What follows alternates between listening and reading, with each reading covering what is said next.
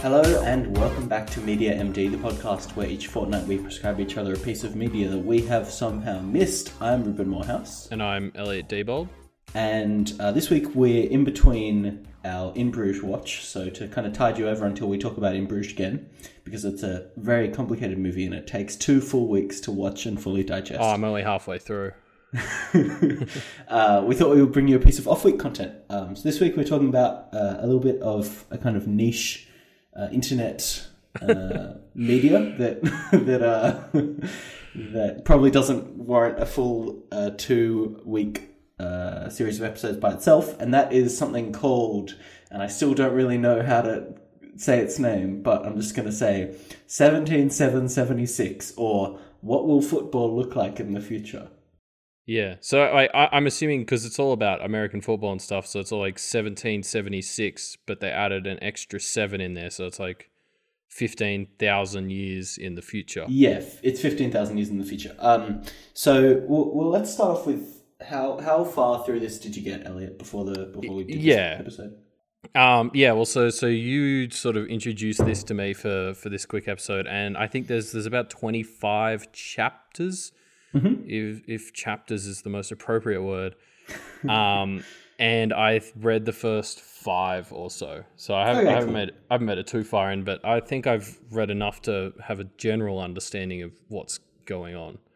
Yeah. So I, I guess the first thing I'm going to say here is I think that this is really something that's better experienced cold. So if you haven't read this, just Google the number one seven seven seven six and check it out, and you'll thoroughly enjoy it, and then come back and listen to the podcast because.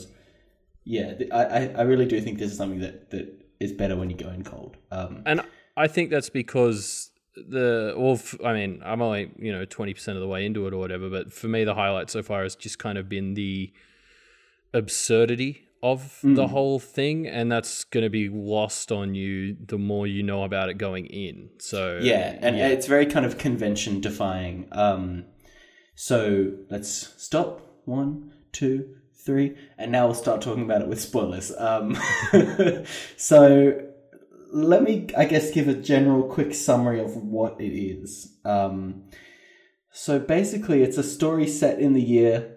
17,776, which is, you know, 15,000 years in the future.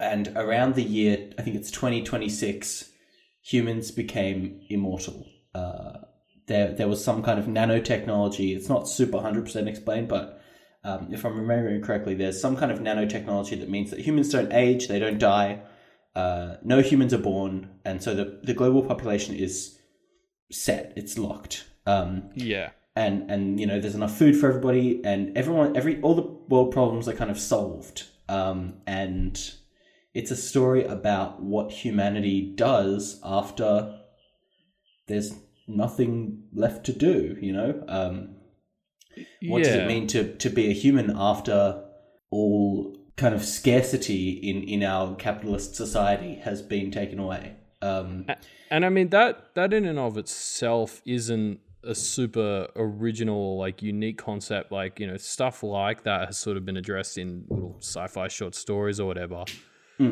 But I think what uh what what I've never seen before that's sort of done in this is how how much it's very there's sort of a theme of stagnation yeah in this. So, like, like um you know the you know there's it's 15,000 years and it's all the same people and it seems like for the most part they're all just kind of doing the same thing over and over again.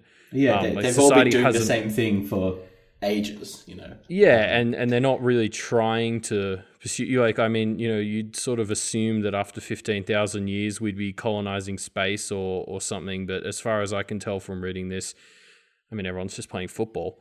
Yeah, um, some of these some of these questions are touched on, and and um, th- the story really does focus on football, like what American football looks like in the future. Um, and, Yeah. and I guess we should talk a little bit more about that because it is such a weird, like the it's it's weird thinking of this story as a, a mashup between like Google Earth. Space exploration satellites and football, but that's basically what it is. Um, and Yeah. Well, um, yeah, I mean, so the plot sort of focuses on these on these football games and these space uh, space satellites or whatever. But yeah, definitely, like I mean, what we what we'll have to talk about as its own thing is the well, I mean, I guess the medium that that this resides on because that's that's probably the highlight for me is the unique way it's all presented. Mm. Yeah, so, so, let's touch on a bit on what football actually is because it's not yeah. it, it's similar to what you would think of as American football today, but obviously it's kind of bastardized and cannibalized and evolved over fifteen thousand years and into this thing where people kind of make up their own rules to football. Um, so one example that comes up a fair amount is a, a game of football where the uh, aim of the game is to collect footballs autographed by this one specific player who was active for a few years and signed maybe like 40 or 50 footballs. And the game yeah. is over when all the footballs have been collected by players of the game, and that's it. And it's this game that's been going on for hundreds, if not thousands of years, of people just kind of going around and traveling around to find these autographed footballs and kind of stealing them from other people. Um, and I mean, to me, that that sort of fits in with this whole concept of stagnation because this is a dude. I think they say he was active in like the 1990s. So, you know, this is literally 15,000 years later, and people still have these footballs in their attics. So, I mean, it, it seems to me like nothing has happened in 15,000 years. Mm. Um, because if anything interesting had happened, people wouldn't still have footballs signed by someone no one cared about in the 1990s in the year 17,000. Yeah, um, and and this is just one example of one of the tens of thousands of games of football that are being played concurrently. Um, one of my favorites is a game that uh, is played where a player will put this giant iron in air quotes football into a cannon and shoot it somewhere random in the world, and then everyone has to rush to try and get it and whoever's the first person to get it or to find it, um, they get to shoot it for the next round. And whoever and you get points each time you shoot it, and whoever gets all, a lot of points will win the game. And it's just kind of this long form thing. Um, and, and so this is what humans are doing to entertain themselves now, at, at least in America, which is where this story is set. They're playing American football. They're they're playing these weird versions of games that are fetching balls or carrying balls across state lines or whatever it is. Um, and I mean, this and, this sort of makes sense. Like from what from what I've gathered so far, like it seems like nobody needs to work or or anything anymore anyway. So, I mean, coming up with ridiculous games that take 30 years per round is actually like kind of sensible because like what else do they have to do yeah what else is there to do um yeah exactly and and, and this theme of what else is there to do is is very central to the story um, because with, we're following these satellites, right? We're following the Jupiter 9, the Jupiter 10, and the. Sorry, the. What are they called? Something 9. Um, it's um Pioneer 9. Pioneer, that's right. Pioneer 10, and then the Jupiter Icy. I can't remember its full name, but its short name is JUICE. It's the Jupiter Icy Moon Exploration satel- uh, Satellite or something. Um, and in 15,000 years, these satellites have been sent off and forgotten about and then kind of gained sentience over the 15,000 years. And, and so our main character is, I think, the Pioneer 9 satellite, yep. which has kind of awakened and is trying to uh, grapple with the concept of being 15,000 years in the future and then kind of observing humans and observing these different games of football with uh, the Jupiter 10 and the JUICE satellite kind of talking to it. Um, yeah, so- which is such a such a weird idea for a main character. Like they've already taken this weird concept of of people playing games in the far future because they're all immortal, and they're like, yeah, but what if it was from the perspective of a satellite, of an yeah. ancient satellite that has suddenly gained quantum coherence for some reason? Like it's just yeah, it it's so on point for how weird the rest of it is. Yeah. Um. So so let's talk about the multimedia kind of aspect of the story, right? So it's I don't know. well, I mean, it, it's just like each. It, it kind of seems like there are no rules. Like it almost feels like the creators sort of had these ideas for what each chapter was going to be, and they just sort of decided what the best way to convey that information was at the for for this section was, and they did that. So like some bits are YouTube videos, other bits are like screen recordings of them using Google Earth to show places. Mm. Um, I mean, my my uh, I really liked the first chapter, um, which uses all those calendars to just sort of show you. Uh, I mean, the the premise of the first chapter is basically this Pioneer Nine wakes up, and before he can get upgraded by the other satellites to be able to instantly communicate, he needs to like wait about a year at a time, and so he sort of awakens with consciousness, and then mm. is sort of having to wait like a year at a time before he can send messages. And so at the start, well, it's because. Like, he has to send these messages, and by now these satellites are all so far away that sending messages in, in three dimensional space is a, a, years long affair, right? Exactly, but like you you can see like this drives him mad because when he first wakes up, he he gets a message. And then he sort of tries to respond, and, and you can see it, it's so it's all displayed just on a calendar, and, and the hmm. messages mm. he's sending appear on whatever day he sends them, and so it starts off every few days. He's like, "Please respond," and and you know like i'm going insane and and and then it sort of slowly starts to deteriorate and he's like that's it i'm not responding anymore. And then like two months later you see him sort of come back and be like please answer please, me like please I'm respond to me yeah. And uh, using the calendar to sort of separate those um, messages was really for me at least was really successful and just sort of is instantly establishing like how long um, this is all going because then that quickly expands. They once they establish that it takes a little over a year to send a message um, both ways. They they then the the two satellites get into an actual a bit of a routine of yeah only only talking appropriately but and and you really get a concept of the scale of that because you're scrolling down the page through like 12 calendar months at a time yeah um, and, and, it, and, you don't the, the feeling of scrolling through the page to get to the next message really conveys like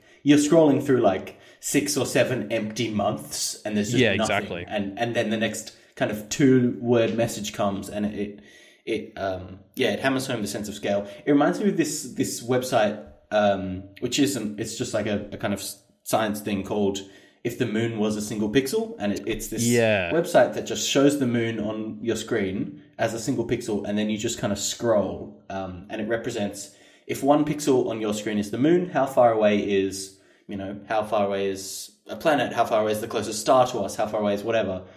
Um, and you physically scroll through it. Um, and it's, it really helps put into perspective things like vast distances which humans can't really like yeah. Interpret in their head. Um, yeah, and, it, which yeah. And because I mean, what really works about this is is because all those messages are sort of crowded right at the start because the the satellite has just gained consciousness and is freaking mm. out.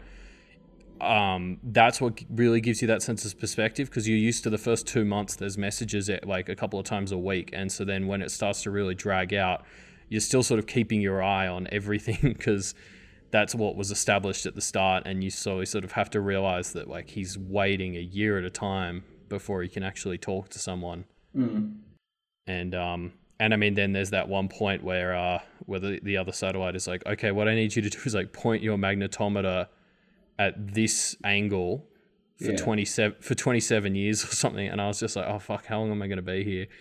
Um, but luckily they they condensed the, they the scrolling down. down you, yeah. And I mean, I kind of assumed that's what the whole thing was going to be. So jumping into the next chapter, which I think was just like a a YouTube video, um, and, and, then like after mm. that, it was all these Google Maps mixed in with like commentators slash tornado chasers. Yep. Um, yeah, it, it really varies it up, and and it's it's cool. I mean, they clearly just sort of were experimenting and doing whatever the hell they wanted for each chapter without worrying about what they've already put together. Yeah, so you say they. Um, the the person, the brainchild behind this is a guy called Jon Jon Bois, B O I S, Bois, I think. Um, okay. And it it's just as weird thinking of, of his job as as it is that, that this thing exists uh, because he's a he's a creative director of content I think at SB Nation which is Vox Media's sport news website yeah um, and so this story has kind of come about um, if you if you look it up you'll probably find it through the SB Nation link, which starts out just looking like an article, and then as you scroll through it, the text kind of grows onto your screen until it covers the entire screen, and then it kind of gets into this whole multimedia experience. It's, it's very bizarre. Um, as far as I can tell, his job is just to create kind of content like this. Um, and this is obviously his biggest project, which was I think in July of this year. But he's done other things like alternate fiction. If if Tim Tebow played in like a Canadian uh, league, or, or there's one where he gets uh, the Denver Broncos and the Seattle Seahawks and and like maps them in a Madden game and makes the the Denver Broncos like giant hulking ogres and the Seattle Seahawks little tiny skilled players and kind of pits them off against each other. And he does a bunch of this weird content, um, which I would compare to something you might know, Elliot, which is one of Vox Media's other sites is Polygon, um, and they produce a lot of weird kind of video content. And I think this is the kind of sports version of that. Yeah. I don't really know. Um, which is endearing to me because I'm not a like we're Australians. I definitely know nothing about American football at all, um, and I don't think you do know that much about it either. But I, yeah, I my knowledge is pretty limited. Yeah, but even though that this is a definitely an American football story, it, it's it, it, revolves around American football players and American football as a concept. It, it, kind of merges it with science fiction in this way that is so accessible and so engaging. Um, yeah. It, it's just such a weird, bizarre thing to exist, and I'm so happy that it does exist. yeah, I, I remember like when we when we kicked off this into the rabbit hole thing a few weeks ago with Marble mm. Olympics, I kind of thought that we'd already set the bar pretty high for just kind of weirdness and and you know how does this existness yeah. And uh, I, I'm I'm impressed that you know in in about three weeks you've managed to completely obliterate that bar. Um, oh, this is worry, a there's more weirder. coming. um, yeah, and I think that's one of the reasons why doing this kind of down into the rabbit hole off week content series is important to me, is because the the kind of accessibility of the internet means that there are content creators who can just make things that are so either so niche or even even accessible content that's so bizarre and so out there and so defies modern standards for like content creation. Um, it there's like a wealth of incredible stuff out there, and, and it's it's great to be able to kind of dive into it. Um, yeah. Anyway, I, I would definitely recommend if you haven't. I know I said this before. If you didn't listen to me before and you listened to this whole episode without checking out 17776, you should check it out because it's incredible. It's it's a really uh, it, it's an experience. Touched... I, yeah, I think like it, it's just so unique and kind of captivating. Just like content aside, it's just captivating because it's just so different, and you're just constantly surprised because you couldn't possibly predict what's coming next because it seems completely random, but it's all mm. so good.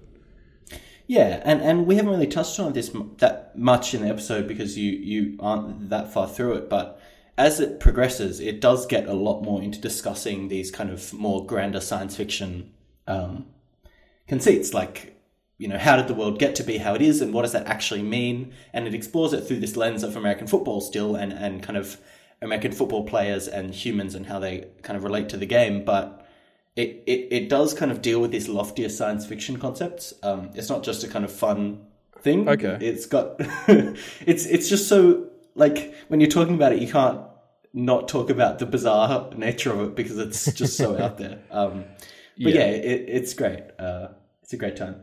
No, it's definitely it's definitely worth giving a shot if if you haven't because you know you may you may not finish it or whatever, but it's it's just worth trying out just to see how different it is.